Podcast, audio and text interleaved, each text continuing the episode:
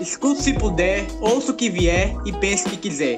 Estamos aqui com o terceiro episódio do Papo Honesto com o convidado Sérgio Feitosa, professor de Humanas, e vamos bater um papo sobre a filosofia estoica e a sua aplicação no cotidiano. Primeiramente, gostaria que o senhor começasse se apresentando e logo depois falasse da origem dessa corrente filosófica. Ok, o meu nome é Sérgio Feitosa, sou professor de Humanas, atuo atualmente no ensino da história, da filosofia e da sociologia há quase 30 anos e tenho uma verdadeira fascinação por essas áreas do conhecimento. Se eu atuo, por exemplo, em filosofia, seria até estranho se eu tivesse alguma barreira com o conhecimento. E hoje vocês sugeriram, e eu estou aqui à disposição de vocês, para falar sobre o estoicismo que é uma corrente de pensamento helenística, que dificilmente vamos entender sem contextualizá-la inicialmente. Uma das várias correntes de pensamento de sua época, elas todas chamadas de helenísticas, surgiram no momento em que o Império Macedônico fundia as culturas grega e orientais, num fenômeno histórico, político e militar que a história consagrou como período helenístico da história grega. Alexandre, que foi discípulo de Aristóteles e era filho de Filipe, rei da Macedônia, transcendeu com seus soldados, com seus guerreiros, os limites da Península Balcânica. Tomou praticamente todo o Oriente, incluindo aí a Ásia Menor, o Egito, onde ele se autocoroou faraó, a Babilônia, que vem a ser hoje o Iraque, e a grande civilização persa que vem a dar origem hoje ao Irã. Dentro dessa verdadeira mesclagem que ele fez entre o Ocidente e o Oriente, repito, nós temos a cultura helenística, que tem elementos gregos e orientais. E dentro dessa cultura helenística, a literatura, a música, o teatro, as ciências e a filosofia passam a se chamar de helenísticas. Então, o estoicismo, que nós vamos tentar num papo bem informal hoje, para poder dar aos nossos ouvintes aí uma boa impressão do que é o assunto, nasce nesse contexto chamado de helenístico. E ela é uma corrente helenística, que, como todas as outras, o ceticismo, que alguns é, associam demais à ideia da incerteza, não é bem por aí o epicurismo, que outros reduzem a ideia de prazer, né, também só isso. O cinismo, que alguns também transgridem muito o sentido original, e o estoicismo, vamos tentar hoje ver como perspectivas éticas voltadas à felicidade. Então, eu considerei muito, sei lá, lúcida, atual, interessante a proposta de todos vocês em analisarmos estoicismo, porque, como as que eu falei, está voltado a entender o que é a felicidade. No mundo hoje em dia tão carente disso, né? De uma verdadeira felicidade. Um mundo em que os reality shows e as redes sociais e essa sociedade do espetáculo tão intensas, essa indústria cultural cada vez mais forte, tentam nos desviar, né? Do que seja a verdadeira felicidade. Mas é isso, pessoal. Em princípio, é uma corrente helenística que surge ali pelo século IV a.C., com Zenão de Sítio, e vai aí se consolidando como a mais importante delas todas. É, Sérgio. Tô ouvindo. É, o, o estoicismo ele começou ali com Zenão, né? Tem até uma história do barco dele que tinha todas as riquezas, mas o, os expoentes mesmo foram romanos, né? Epiteto, Marco Aurélio, Seneca. É, como, como o senhor poderia explicar mais sobre isso? Os, sim, os, os estoicos, como você bem salientou, foram muitos, além do próprio Zenão de Sítio. Sítio fica na, no Chipre atualmente. Cara, depois de Zenão, Cleanto, Crisipo, uh, os próprios romanos, Sêneca era aquele que assessorava o imperador Nero. Epíteto, por sua vez, é um grande expoente do estoicismo. Marco Aurélio era imperador. Vocês assistiram aquele filme Gladiador com Russell Crowe? Não sei se assistiram. É o chamado rei, rei, o imperador filosófico, né? O imperador isso, estoico. Isso, exatamente. Muito bem. Existe um filme muito interessante com aquele ator Russell Crowe, que é Gladiador, Gladiator, em que ele faz ali o papel do gladiador Máximos, que enfrenta o imperador Cômodos, vivido pelo Joaquim Fênix. O, a, a, personagem de Marco Aurélio aparece no filme, assassinado pelo filho Cômodos, né? Então, esse, uh, o estoicismo ele começa em Atenas. Você sabe por que o nome estoicismo? Vem de estoar, que é portão. Não sei se eu deva salientar que nesse momento nós temos uma grande cidade aqui no estado do Ceará, que é o Crato. Não sei se vocês conhecem, conhecem o Crato? Grande cidade. Grande cidade. Pois Cultura caribense. Claro. Assim como as demais, Vaze Alegre, Barbalha, Missão Velha, Juazeiro do Norte, essas cidades que vocês conhecem muito mais do que eu, elas têm normalmente um portão, uma entrada com um letreiro bem grande, bem-vindo a. Então, é a cidade a... e volte sempre, né? No final da cidade também. Isso, exatamente. Pois Atenas tinha uma dessas, ao menos parecida. Atenas, na verdade, como todas as grandes cidades gregas, ela, ela era cercada por uma muralha. Parecia um condomínio fechado, com portão para entrar e para sair. E na entrada de Atenas, pintado, tinha um portão, um pórtico. Polinhoto pintou esse portão, essa entrada, e ali era onde funcionava a escola de Zenão, depois de Cleante, depois de Crisipo. De modo que, vejam bem, eles não poderiam ter um imóvel, eles não poderiam ter um prédio. Por quê? Porque eram estrangeiros.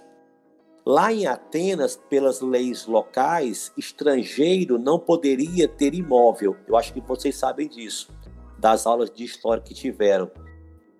Estrangeiro, estrangeiro era hostilizado em cada cidade grega que chegavam.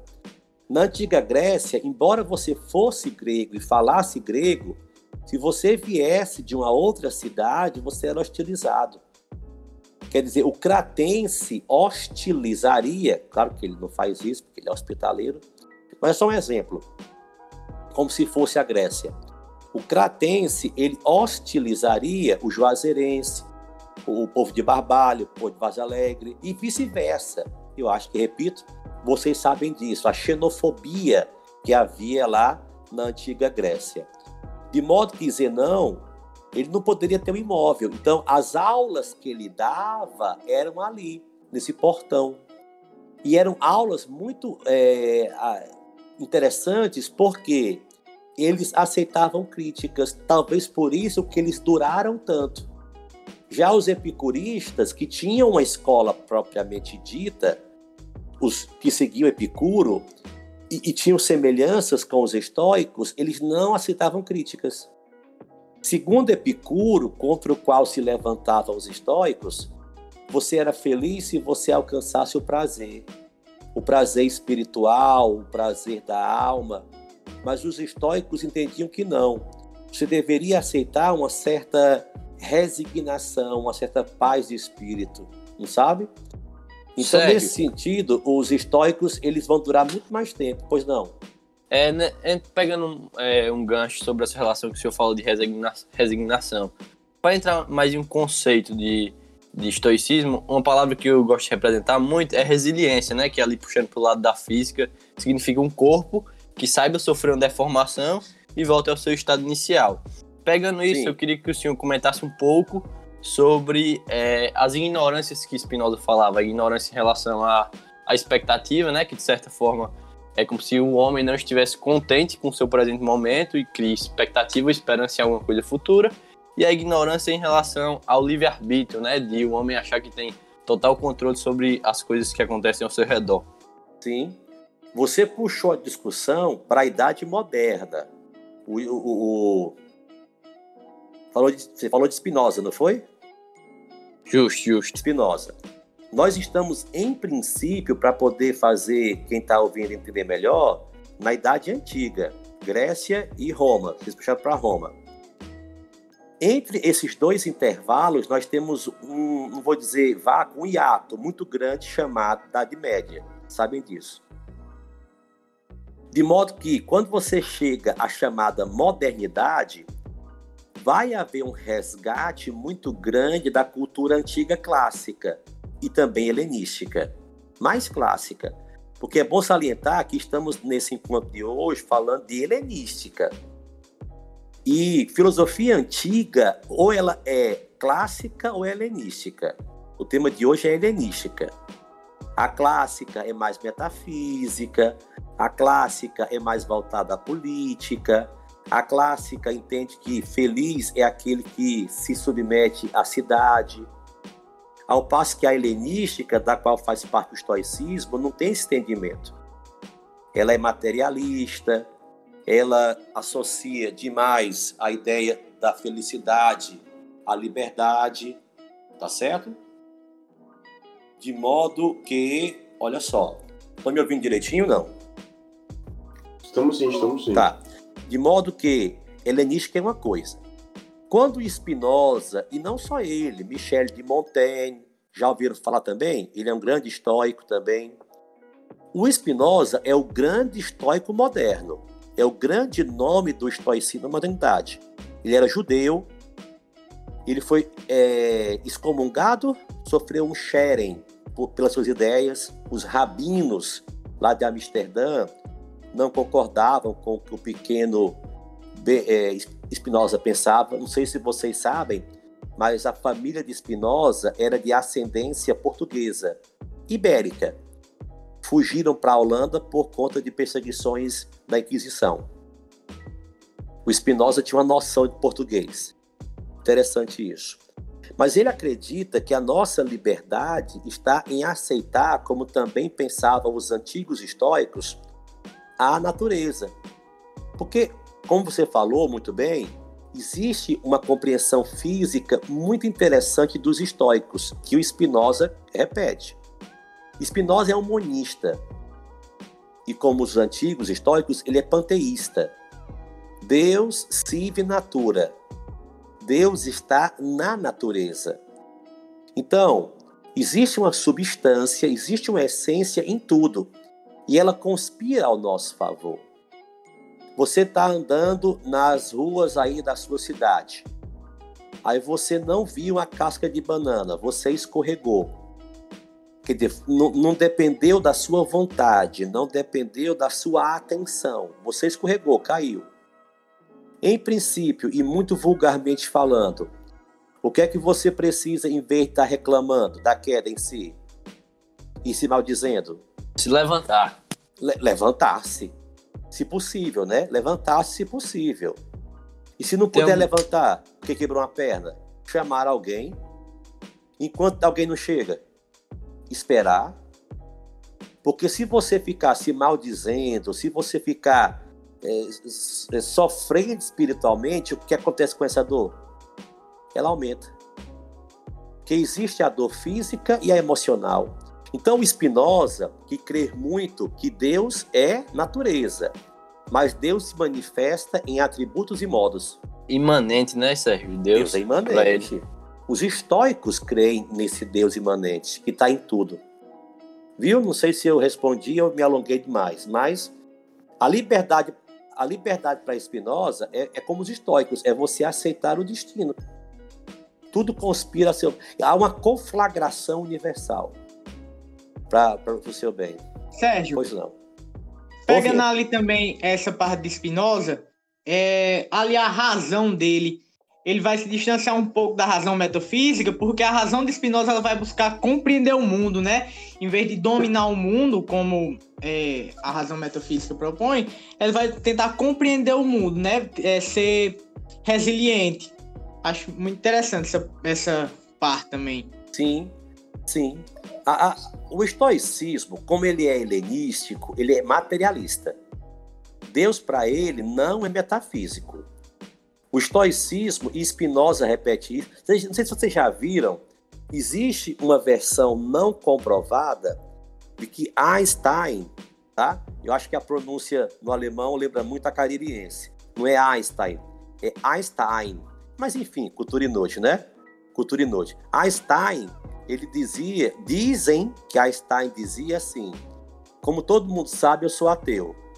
Mas se eu fosse escolher um desses deuses que os homens inventaram, eu ficaria com o Deus de Spinoza. Porque assim como os antigos estoicos, Zenão, Cleanto, Crisipo, Sêneca, todos eles, o Spinoza, ele tinha essa certeza de que existe um Deus que há em vocês e que há em mim. Olha que interessante. Se eu ofender um de vocês, na concepção de Spinoza, eu estou ofendendo a mim mesmo. Deus é bom, Deus não é egoísta. Então dizem que Spinoza teria essa concepção que Einstein teria copiado de que Deus não seria ególatra, Deus não quer um povo se ajoelhando, mão para cima e se rever, e reverenciando-o. Deus não manda para o inferno viver a eternidade em labaredas, seus filhos amados.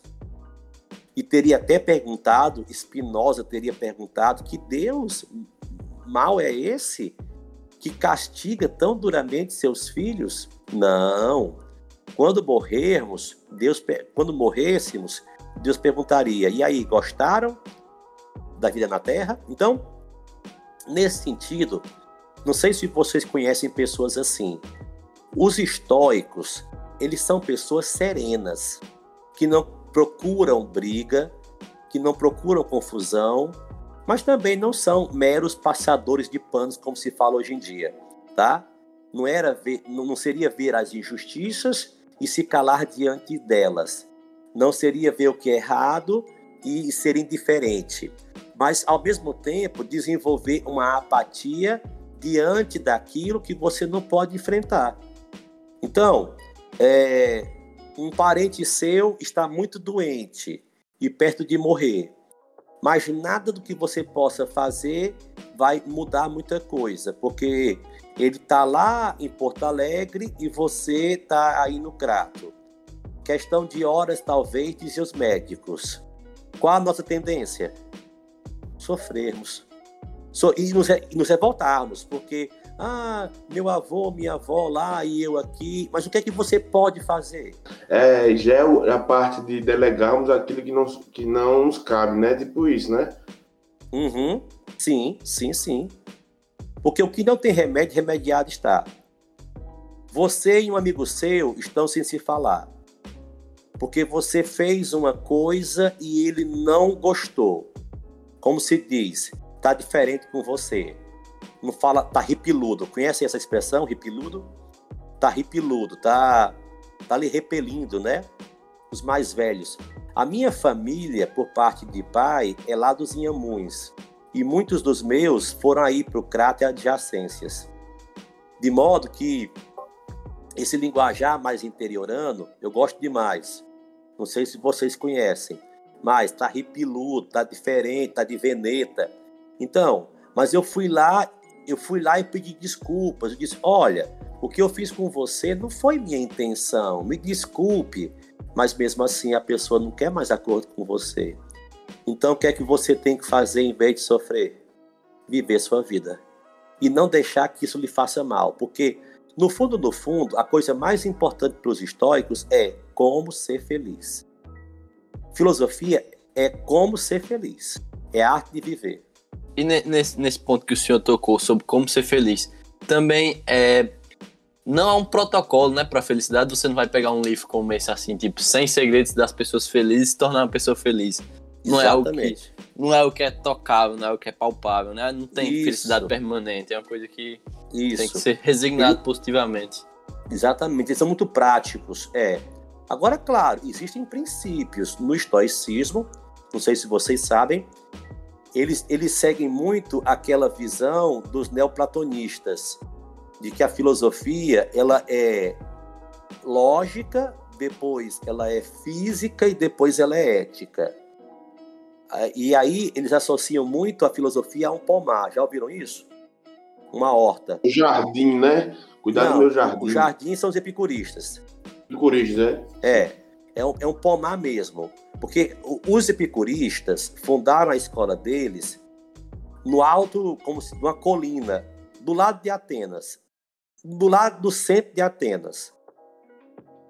De modo que os epicuristas eram chamados de filósofos do jardim.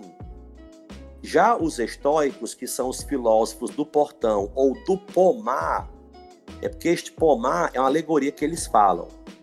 Teria um muro, o pomar teria um muro, que é cercando a, o, o, a plantação, e esse muro seria a lógica, que é representação capitalética e prolepsis. Trocando em miúdos. Você tem que entrar em sintonia com o universo e absorver a verdade que há do universo sem questioná-la. Para Epicuro, você precisa questionar. Para os é, estoicos, não. Daí a ideia de conformação. O pomar em si, olha, o pomar em si seria a física, natureza, que é altamente revolucionária e muito complexa, por sinal. Nega o atomismo epicurista. E os frutos seriam a ética, que condena a escravidão, que condena até o machismo, sabia? Mas acreditam os estoicos que tudo que acontece tem um porquê. É sério, essa questão da conformação, você até um exemplo aí da meu avô tá em Porto Alegre e tal, é, de delegar as coisas e fica, se conformar com o destino, né? Esse destino é, para a seara cosmológica do, do estoicismo é, e a nossa função na, nesse grande motor, por exemplo, é, alegoria com, com o cosmos, né? Eu tenho que sempre estar focado naquilo que eu vim ao mundo para fazer, né? Sim. É, eu ouvi uma frase uma vez que a pessoa nasce duas vezes, uma quando sai da barriga de sua mãe e a outra quando você descobre a sua função no mundo, né? O seu daimon, o senhor pode falar um pouco sobre isso, sobre a questão? Posso sim, posso. Esse, esse daimon que você fala é, é um demônio espiritual que todos temos, mas não é demônio na acepção cristã, não. É uma voz interior, é a consciência que nós temos. Então, para os antigos estoicos, e quem é estoico tem mais ou menos esse pensamento que você falou mesmo de que todos nós deveríamos entender os sinais da natureza e não ir contra a nossa natureza, tá? Porque realmente o cosmo existe um logos, existe um logos divino em tudo. Não sei se vocês já leram a respeito de uns filósofos pré-socráticos chamados de atomistas, dos quais se destacam Leucipo e Demócrito. Os epicuristas bebem muito da fonte deles, os epicuristas. Para Epicuro, tudo se resume a átomos. Diga Epicuro.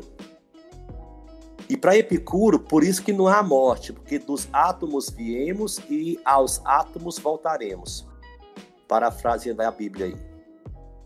Sérgio, é, muito, muito legal, só pegando um, um gancho do que o Manuel falou que, segundo o estoicismo, é como se a gente fosse, como ele falou, um motor, uma engrenagem, né? A gente tem uma responsabilidade com Sim. o universo. Então, se a gente falhar na nossa missão, a gente vai falhar não só com, com a gente ou com o mundo, a gente vai falar com o universo. Completamente. muito legal. Com certeza. Entra, entra na linha arete e tal, uma coisa mais conceitual. Sim, sim, sim, sim. Com certeza. Por isso que a, que a sequência é lógica, física e ética. Traduzindo, Primeiro, você entende conhecimento, lógica. Segundo, você entende o mundo à sua volta, do qual você faz parte. E terceiro, como é que você se comporta nesse mundo. Essa areté a que você se refere é como os antigos gregos chamam de virtude. Os aristocratas diziam que era berço, os sofistas diziam que era, era discurso, era oratória, e Sócrates, que de alguma forma vai influenciar essa turma toda, Platão, Aristóteles, é, Aristi, Antístenes, o próprio é, Diógenes. Depois, quando vocês quiserem, se quiserem, poderíamos fazer também uma análise sobre o cinismo, do qual Diógenes é um grande exemplo. Inclusive, não sei se vocês sabem disso, mas aquele grande humorista mexicano, Roberto Bolanhos, que imortalizou-se no Chaves, ele copia exatamente a filosofia de Diógenes, que é uma, um outro representante grande da fase helenística. Mas o que vocês falavam aí da pessoa ter um areté, ter uma virtude, é, é exatamente a essência do estoicismo. Uma folha que cai de uma árvore parece, parece confucionismo, né? Uma folha que cai de uma árvore, uma formiga, uma taioca, uma tanajura, uma formiga que você pisa em cima e mata, de alguma forma mexe no equilíbrio. Vai, é tipo efeito borboleta, tá? mesmo você estando nesse mundo, vai ter, vai, vai, vai ter um efeito, sim, no universo. O que você fizer, então pense. É, Sérgio, tu falou aí do, do Sócrates, na né, influência do estoicismo. Eu tava pensando aqui, de velho, né? Porque, tipo, como é que eu tenho que conhecer a mim mesmo para saber qual é a minha função no universo, né? No cosmos, esse logos gerais. É, mais ou menos essa ideia, né, Exato. né? Dele. Sim, porque, olha, se eu lhe fizer um. Eu não sei se você vai concordar com isso. Independentemente da sua envergadura moral e, e emocional. Mas se no meio de uma aula eu paro para lhe elogiar e encho muito sua bola, a tendência é você se envaidecer. E se sentir, e se sentir bem. Ao passo que se eu for rude com você, grosseiro, e chamar a sua atenção e lhe expor, e lhe expor né, em tempo de exposed, expor, exposed, e lhe expuser, você vai ficar mal, vai se sentir mal. Então, a, a, sua resposta, Manuel, qual é? Eu tenho que ter cuidado com o que eu falo com as pessoas. Eu posso gerar expectativas, eu posso magoá-las. Então, tudo que eu falo reverbera, tudo que eu faço reverbera. Mas isso não é um convite à covardia. Então, se agora eu não posso mais falar nada, pelo contrário. Porque também, se eu não falar nada, eu vou lhe afetar. Você participou da aula, como também os colegas aqui. Aí eu não dou um retorno. Eu posso fazer vocês se sentirem maus também. Então nós temos que ter, por isso que eles defendem a apatia. Mas a apatia não no sentido da indiferença ao sofrimento dos outros.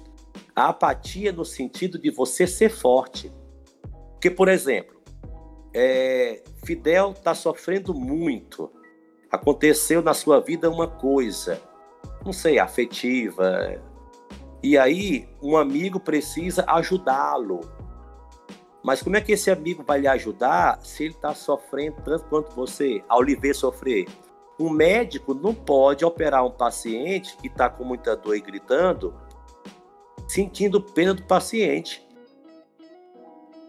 Porque uma coisa é sentir pena, outra coisa é, do ponto de vista ético, fazer de um tudo para ajudá-lo.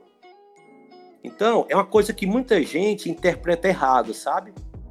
Dos estoicos acham que eles são desumanos, insensíveis ao defenderem a apatia, mas não é isso.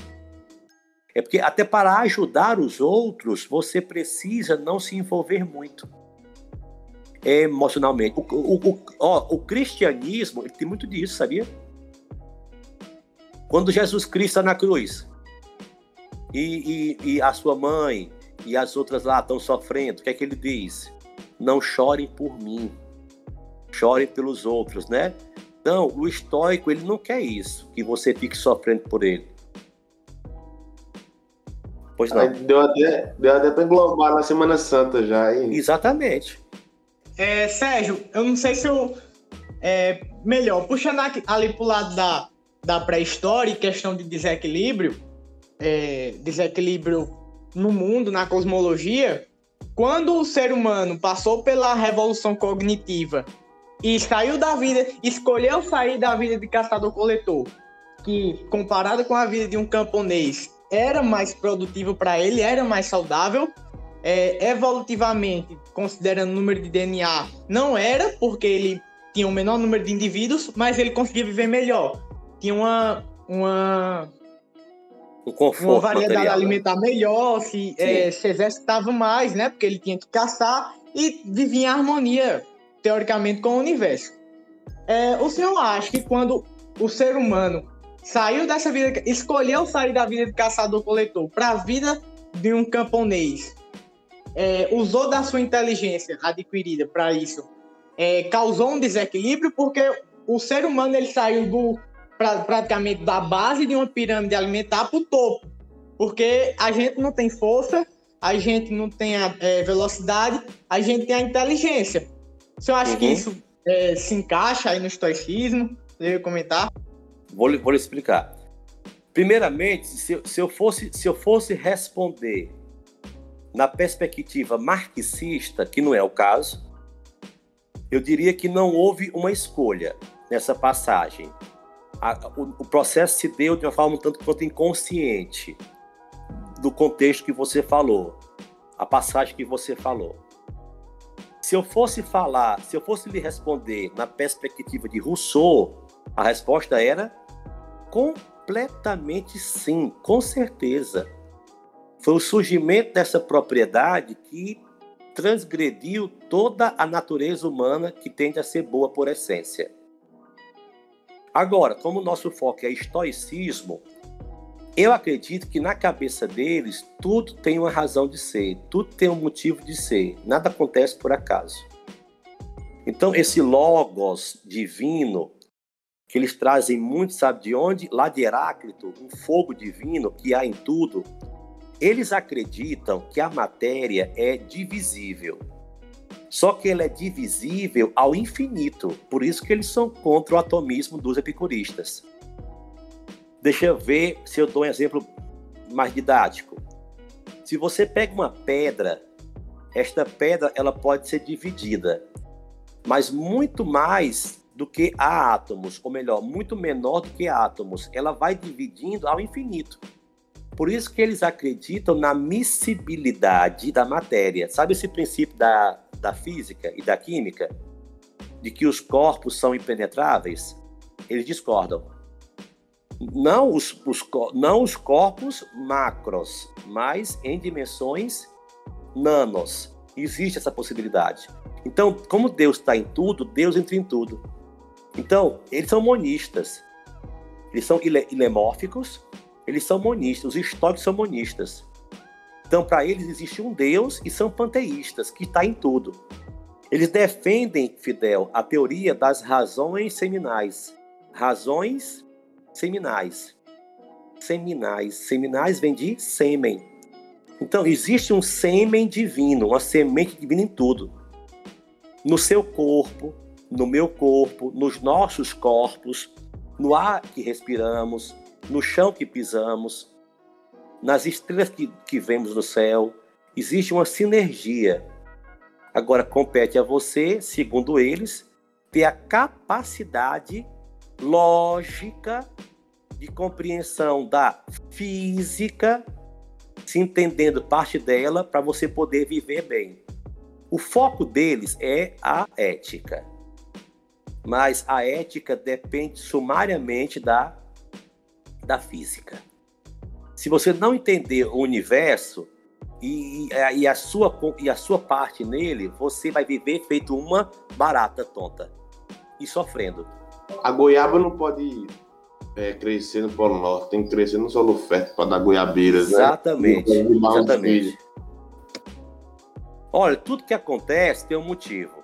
Olha, aquela, aquela menina me deixou. O que é que você faz? Vai encher a cara de cachaça e vir na praça, desorientado. Chorar, você- chorar muito. cho- cho- chorar muito. Ou Eu sou você... fetiche. Era um entendido, viu, Sérgio? Ele, ele é, ele- Mas, pô, Heron, olha, é, é, até, na- é até, talvez, talvez, seja até necessário beber, chorar, seja. Só no, pa- mas depois que passar a dor, que é importante que ela passe, viver a vida. Porque até um pé na bunda, desculpa a expressão, mas lhe leva para frente. É tudo uma questão de ponto de vista. Aquela garota me deixou, mas dizem seus amigos e parentes. Vocês viviam brigando, você vivia sofrendo, então não é conformismo, mas na verdade foi um livramento que a gente às vezes, não sei vocês, mas que são mais bem mais jovens, mas que com o tempo você para e diz caramba, não é que era mesmo? Não que eu precisa viver 80 anos de idade ou 90 para poder concluir isso. Eu, às vezes eu posso ter menos anos, 17, 18, 20, e já concluí isso. O estoicismo não é um conformismo. Entenda, aquela questão da casca de banana que eu falei, não é que você vendo a casca vá pisar. Não, é meu destino. Você está vendo? Não é porque a, a, a pessoa que eu namoro e me faz mal, eu sou obrigado a conviver com ela embora muita gente tenha dependência, né? É difícil, é difícil largar uma pessoa, mesmo que lhe faz sofrer. Mas depende para eles muito da sua concepção de vida. Eu não sou obrigado a sofrer se eu posso fazer alguma coisa. Agora, se eu posso fazer, eu faço. Não sei se entenderam. É, Sérgio. Hum. Puxando agora para o final. Por que é que é, o conceito do estoicismo é tão aplicado agora, principalmente no mundo empresarial. Muitos empresários divulgam e aplicam na vida deles esse conceito estoico. E hum. como, como é que a gente pode levar para a vida? Quais ensinamentos a gente pode trazer? Eu não sei se vocês já perceberam, mas existe, na verdade, hoje, no mundo inteiro, uma grande busca, inclusive do mercado empresarial, financeiro, por esses é, conselheiros, posso dizer assim, palestrantes em filosofia. Não é à toa que Karnal, é, Cortella, Pondé, Barros Filho e outros são tão requisitados. Vocês conhecem esses nomes? Eles dão mais, palestras. Mais. Ba Eles Ei, dão... Barro, Clóvis de Barros Filho é, tem uma aula muito boa de Spinoza. Depois, no final, a gente faz as recomendações sobre o livro e tal. A gente queria até que o senhor falasse um livro bom Sem sobre dúvida. a aula. Sem dúvida. O Barros Filho, o forte dele é ética, né? É, é, Isso, é professor de ética da USP, né? É. Ele é muito bom. E muito, muito ética aristotélica, ética spinoziana, ética nietzschiana, ele é muito forte. Pois bem, então, na verdade, o estoicismo, o que é que ele traz? ele traz essa coisa meio toyotista. Não sei se vocês entenderam a comparação. Que o toyotismo, ele é a tendência de você entender que o mercado, ele oscila. Então, tá o povo desesperado por uma marca de carro. Aí depois que passa essa gana, quem encheu o pátio de automóveis e não vendeu tudo? vai ter um prejuízo grande. Então você chega aí no Crato ou em Juazeiro para comprar um carro, numa revendedora de carros. Dificilmente você acha o carro que você quer. O vendedor, para não lhe perder, diz: Mas olha, se você fechar comigo a compra agora, além de lhe dar as estrelas do céu e as águas do mar, ele não oferece tudo que você quiser para fechar uma conta. Olha, o seu carro vai chegar em uma semana. Porque não adianta atender a essa lógica desenfreada, é, fordista, como antigamente havia, de, de você perceber que o povo está querendo uma coisa aí produzir em larga escala. Então, há uma necessidade muito grande hoje, não só do mercado, mas da vida em sociedade, e a gente pisar nos freios, controlar as ansiedades. Existe um pensador muito bom nesse sentido, que se vocês conhecem, que é um sul-coreano, chamado Byung-Chul Han, que vem caindo muito no gosto da juventude, a partir de um livro dele chamado A Sociedade do Cansaço. Conhecem? Esse aí eu não conheço, não. Pois leia. É um livrinho de bolso, tem PDF. Você acha, você acha fácil, fácil. Ele é bem curtinho, você lê numa tarde. É, Byung-Chul Han, ele diz que hoje em dia nós estamos vivendo o auge de uma sociedade de resultados, em que você não pode ser só aluno, tem que ser aluno aprovado e namorado perfeito presente e filho exemplar para os pais compararem com seus primos. E amigo sem defeitos. E de modo que hoje em dia é todo mundo estudando enquanto almoça e escutando música e não sabe de onde vem os refluxos da vida. Tá? Entendeu? É, oi. Fazendo uma, uma, última complementação aqui rápida. Talvez pode ser uma viajada muito grande, mas hum. Freud, a galera chamava de, do velho estoico, né? Que tem um pontozinho ali na psicanálise que acho que tem uma intersecção boa com o estoicismo, que é aprender a identificar e conviver com seus demônios, né? Porque o Freud, ele é o grande cara do mal-estar da civilização, né? Ele que vai ser reinterpretado por Bauman, é, o, o Bauman diz que hoje em dia todo mundo quer se adequar à civilização, que o, que o, que o Freud dizia no começo que era meio que o contrário, a civilização se impunha a gente. Mas todo mundo hoje quer ser amado dizendo sim a tudo. Então, Heron é amigo de Emanuel e de Fidel. Tem mais alguém ou só vocês três? Só vocês três, né? Comigo? Nesse momento. Só a gente, mas tem o resto dos, dos Não, criadores. Tudo bem. Nesse momento. Aí Heron, ele não está gostando de um comportamento ou de um discurso de Emanuel e Fidel. O que é que normalmente, não sei se você faz isso, mas é, é comum hoje em dia para não perder os amigos, para não perder o carisma. Ou você se calar, ou então você apoiar tacitamente. Do que eu diria, inclusive, sem querer ser mal interpretado, mas esses reality shows, dos quais Big Brother é um exemplo, na verdade serve como um grande laboratório. Quer dizer, é, apesar de ser uma apologia à indústria cultural, à mercadoria, o objetivo de quem cria e, e, patrocina esse programa não é tornar melhor a sociedade, mas a gente pode tirar desse laboratório, que é esse Big Brother, uma espécie de, de espelho do que é a nossa sociedade. Tem lá um participante que se queima lá com outra participante e ela chora e todos os outros participantes vão cancelá-lo lá dentro. O que não é necessariamente o que aqui fora os, como é que se diz, os espectadores a, aprovam. Mas porque um tomou uma atitude como rebanho, como diria Nietzsche, né? Moral de rebanho, moral escrava. Todo mundo cala, é, apoia. Mas isso não é estoicismo, viu? O estoicismo também não é essa, essa, essa, essa esse cruzar de braços que está errado. Eu acho que é uma confusão muito grande quando se associa a estoicismo a aceitar tudo. Não é aceitar tudo. É aceitar aquilo que eu não posso enfrentar, que eu não posso mudar. Entendeu? Porque o que eu posso enfrentar, é, eu mudo. Eu, eu, eu é, enfrento. O senhor citou esse é, autor coreano, né? ah. dos resultados.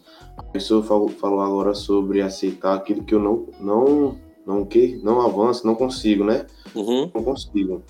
Mas partindo para trazendo aqui para a quarentena, que era um, um engabelo naquela hora ali, eu não entendi não o que eu quis falar. É, para quarentena. É, os resultados quanto a vestibulares, é, o foco diário de estudo uhum. é, que, que ter, ter implantado durante o ano, que é o mais difícil, né, com o vestibulando esse ano é, de pandêmico.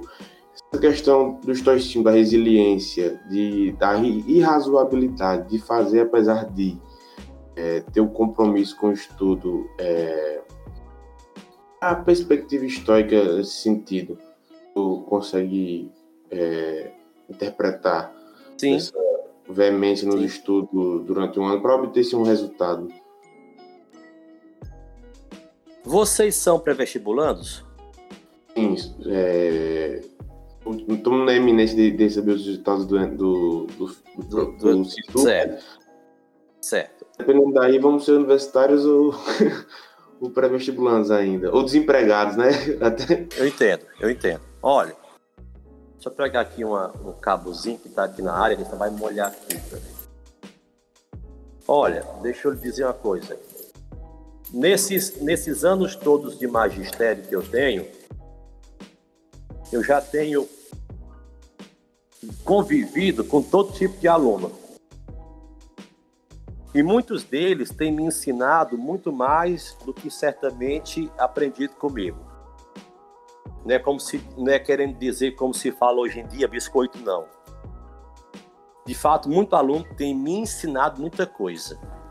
E volta e meia, quando acontece nessa época do ano de sair a pontuação do Enem, que a gente quer consolar um e outro, vem um com uma dessas.